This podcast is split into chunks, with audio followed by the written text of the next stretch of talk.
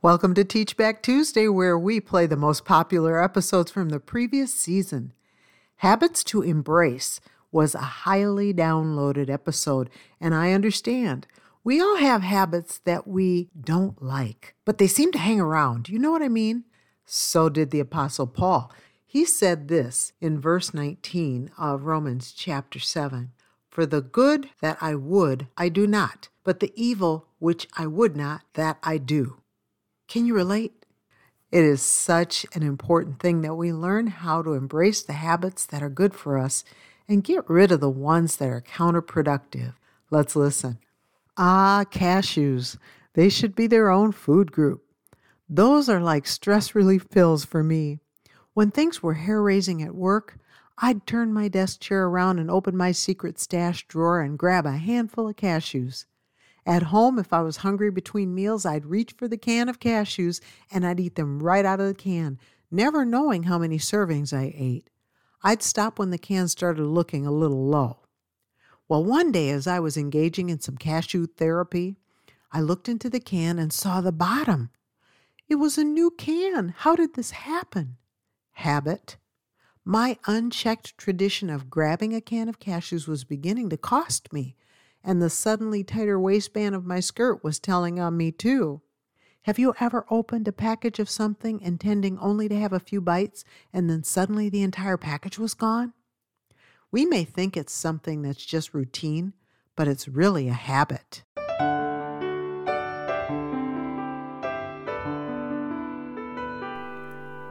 Thank you for joining Keep the Heart for today's podcast with Francie Taylor. Francie is an author, teacher, and conference speaker. Sharing lessons from the Word of God is her passion. Now, back to today's important study. Sometimes we may try to wiggle out of facing our issues by claiming that they aren't addressed in the Bible, but on closer examination, we will find that habits are in the Bible. They show up in lists like the fruit of the Spirit in Galatians 5 22 through 23. But the fruit of the Spirit is love, joy, peace, long suffering, gentleness, goodness, faith, meekness, temperance. Against such there is no law. To be fruitful, we have to develop habits that support these qualities. Another place where habits are listed is 2 Peter chapter 1 verses 5 through 8. And beside all this it says, giving all diligence, add to your faith virtue, and a virtue knowledge, and a knowledge temperance, and to temperance patience, and a patience godliness, and a godliness brotherly kindness, and a brotherly kindness charity. For if these things be in you and abound, they make you that ye shall neither be barren nor unfruitful in the knowledge of our Lord Jesus Christ. Notice that verse 8 tells us that if we add these qualities to our faith, it keeps us from being barren and unfruitful. The word barren in this verse means lazy. In other words, when we have the right habits, we're not being held back by our own slothfulness. We were meant to bear fruit in this life, so it is spiritually unnatural for us to be lazy and fruitless. Good habits help us grow. Bad habits hinder growth and keep us stuck and spinning our wheels like a car stuck in a Minnesota snowbank.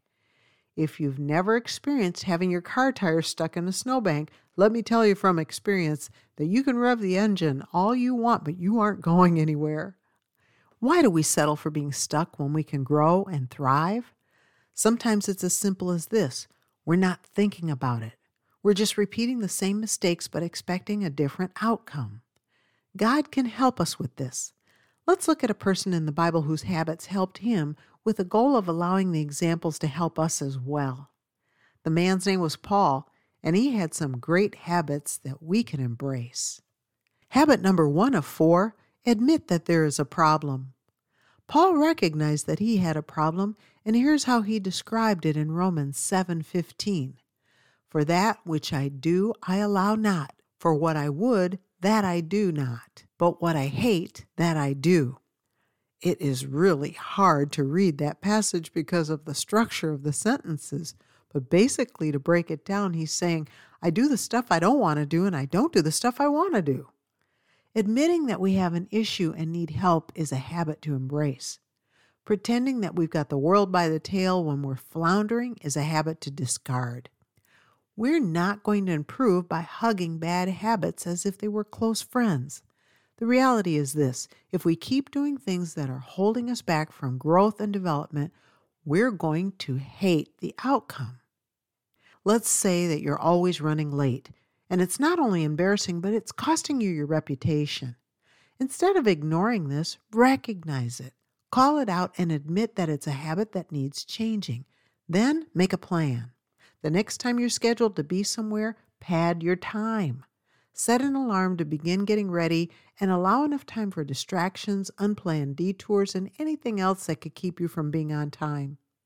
This is a good time for a reminder.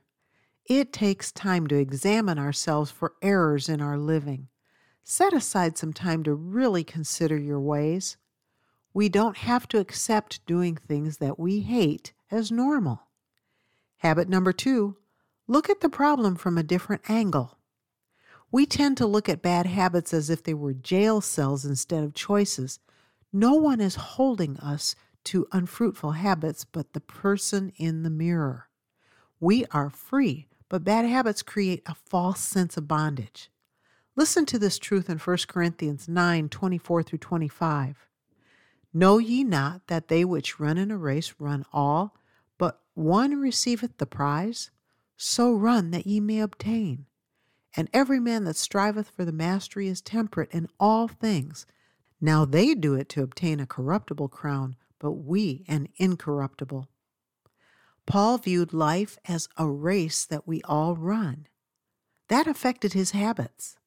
This is a different way to look at how we manage our lives and our habits.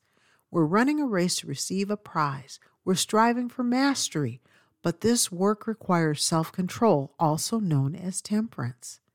People in our culture often work really hard to build physical, material, and social success. Unbelievers do this for the praise of their peers. Believers have a different audience, and it's an audience of one. We are working for the incorruptible crown of pleasing God with our lives. This different viewpoint removes the sense of being stuck and trades it for goal setting that matters. Running a race is hard work and it requires training. The rewards of the training are increased strength and endurance, which we will need daily. Bad habits weigh us down, but we can toss them aside by the grace of God. It's always easier to run a race without added weight. And speaking of weight, that subject makes a great illustration in this habit discussion. Are you a serial dieter? And by that I mean, are you the kind of person who bounces from Weight Watchers to keto to juice fasting to whole foods, and then you throw in gluten free, sugar free, and dairy free for added insurance? Since so many people live like this, it's a real wonder that we're not in a world filled with people shaped like number two pencils. Instead, overweight and obesity numbers have skyrocketed. How can this be in an age of so many restrictive food plans and with so many people claiming to follow them? We're so used to having everything instantly, and this has made us impatient with anything that takes time. Temperance is built over a lifetime, not in 30 days. And it's not something that you go on and off, it's something that you gently weave into the fabric of your life. Instead of looking at habits as wardrobe changes, something you put on and off, consider that we're running a race that will help us a lot more later than it does now. Today is actually that tomorrow when we said we were going to do better. What we improve today improves our tomorrow as well. Look beyond instant gratification and ask yourself this question How do I really want to run this race for Christ? As a person trapped in a self inflicted prison of unpleasant habits, or as a person running to the glory of God? If you've never thought about it before, maybe that's why you're still trapped. You won't run this life race again. Why not run your best for Christ? Habit number three out of four tame the internal toddler. Paul got after himself and made himself follow his own orders. Proverbs 25 28 calls this ruling over our own spirit. It is possible by the power of the Holy Spirit for us to have dominion over our rational minds. The closer we are to God, the more rational we become. But when our relationship with Christ is distant, irrational thoughts stage a takeover in an effort to drown out the truth. Self management is so important, And we need to understand that even as adults, we need boundaries. When we can tell ourselves what to do and follow the instructions, we are growing in temperance, and the fruit of this habit will be sweet. Paul described bringing his body into subjection, which meant that he was making himself obey himself. In 1 Corinthians 9:27 it says this, "But I keep under my body and bring it into subjection, lest by any means when I have preached to others, I myself should be a castaway." The words in this verse clearly indicate that the body wasn't cooperating without Paul enforcing the rules. In other words, he demanded that the toddler trapped in the adult body submit, and he didn't make it optional. The phrase, I keep under my body, carries the meaning of a boxer beating himself into shape for a fight. It also means to discipline by hardship. Building beneficial habits is hard work. We want it to be easy because so many other things in life are just like Kool Aid. You add water, sugar, powder, stir, and poof, you've got this pitcher of sugary stuff. Taming the self is not an add water and stir effort. It's a process that begins at the cry of birth and it goes on for our entire lives. This shouldn't upset us. We have many things in life that we do daily. Building temperance is worth the daily workout it requires. Expect to be tested by yourself when you're attempting to build new habits and be prepared. Paul clearly didn't expect cooperation from himself, so he made it hard to disobey. He wasn't setting himself up to fail with self sabotage. He expected to win, and he pushed himself to achieve the discipline needed for the work that God had for him to do. We simply can't be as fruitful as God intended if we're bogged down by draining habits that leave us with nothing to give. Are you harboring a bad attitude, a lack of gratefulness, slothfulness, or some other really unhelpful habit? What is your area where you need to bring your body into subjection? Pray for God's grace and then get to work. We will all have daily opportunities to tell ourselves what to do and what not to do. Watch for the next opportunity, it's coming soon. And finally, habit number four walk in the Spirit. Listen to what it says in Galatians 5 16 through 17. This I say then, walk in the Spirit, and ye shall not fulfill the lust of the flesh. For the flesh lusteth against the Spirit, and the Spirit against the flesh, and these are contrary the one to the other, so that ye cannot do the things that ye would. Oh, but the flesh is bossy and filled with various desires that are completely contrary to what God wants for us.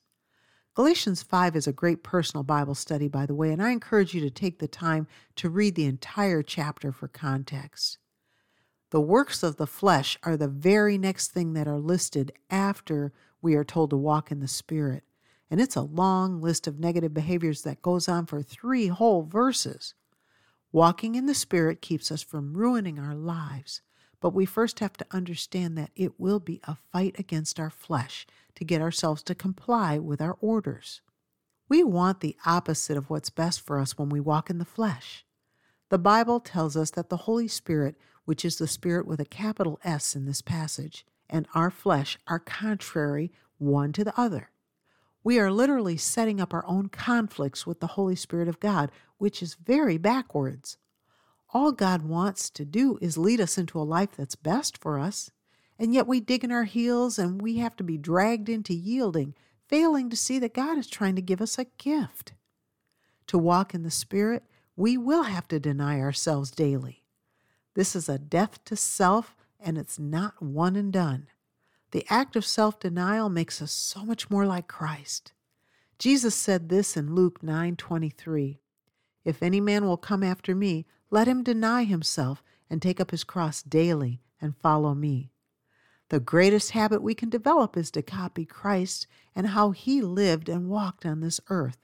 He is our ultimate pattern, and he lived a very orderly yet simple life.